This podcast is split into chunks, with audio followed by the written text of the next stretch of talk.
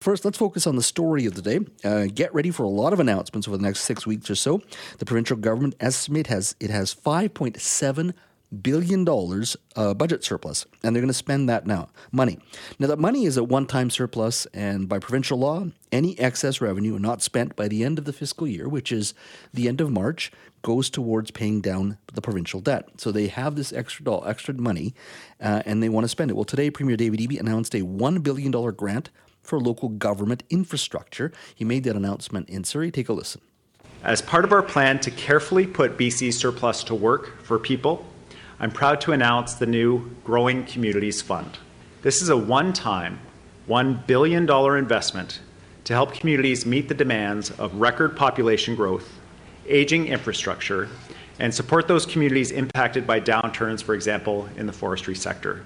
These grants will be available to all 188 of BC's municipalities and regional districts, which they can use to address their own unique needs. It will help them improve roads, build more affordable housing, build pipes, sewer pipes, water pipes, and deliver better recreation options for families.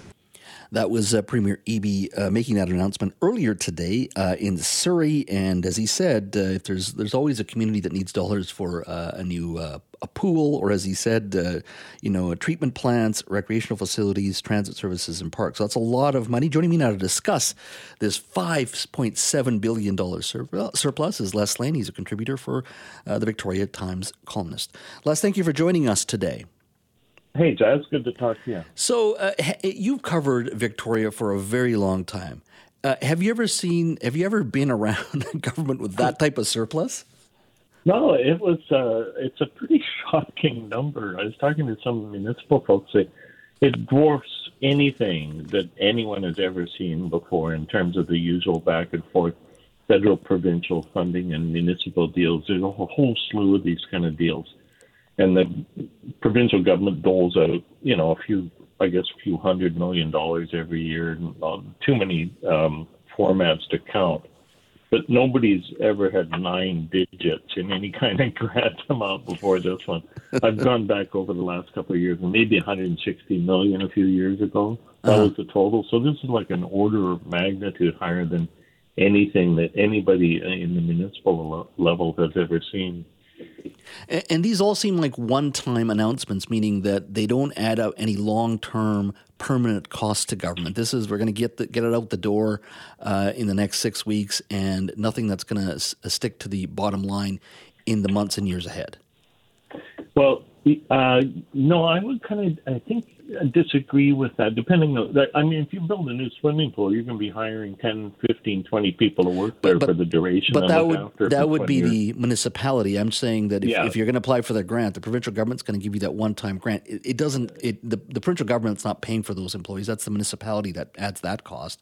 But in regards yeah, to the, the, provincial Correct. government yeah. itself, it looks like they're not adding extra cost to themselves.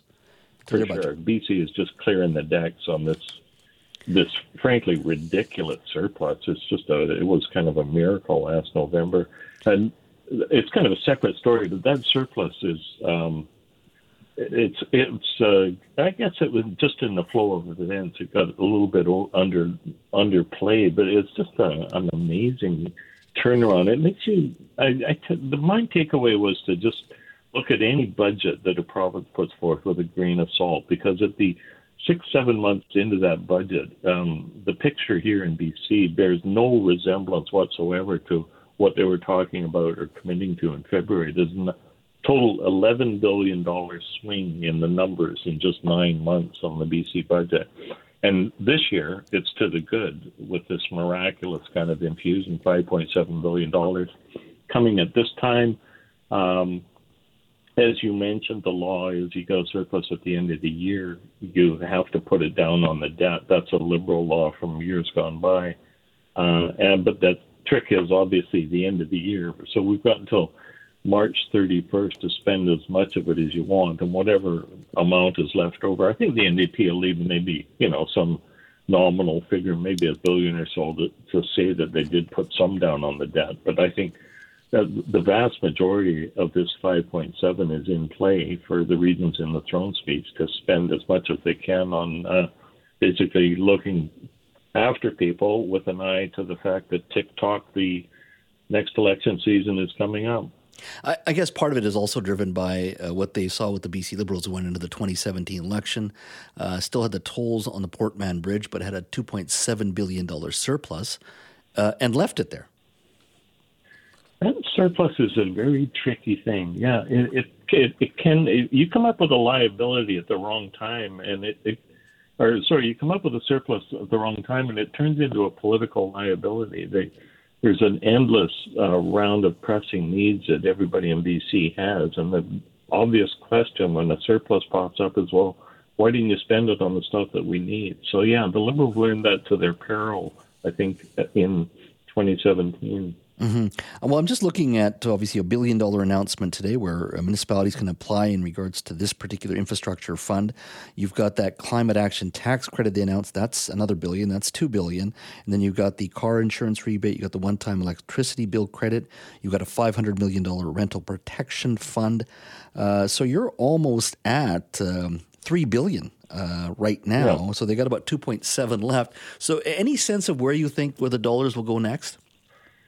Well, they followed this up right away with a, a, a, relatively small, I think it was five million bucks for some dike repairs and flood repairs. I think there's going to be a certain amount of emphasis on emergency preparedness. So maybe they were foreshadowing that a bit with the Chilliwack announcement. But I think if there's one area that, I if you take all 188 municipalities together, that one of the prime relatively new areas of focus is emergency prep based on all the different kinds of hell that we've gone through in BC from natural disasters over the last few years, mm-hmm. flood repair and all that stuff. I think there's if there's any extra money slopping around in this province, um, public money, and if there's any discussion at all, they're going to lard a certain amount of it into emergency prep. Emergency preparedness. All right. Uh, Les, thanks for your time. Good to talk to you, John.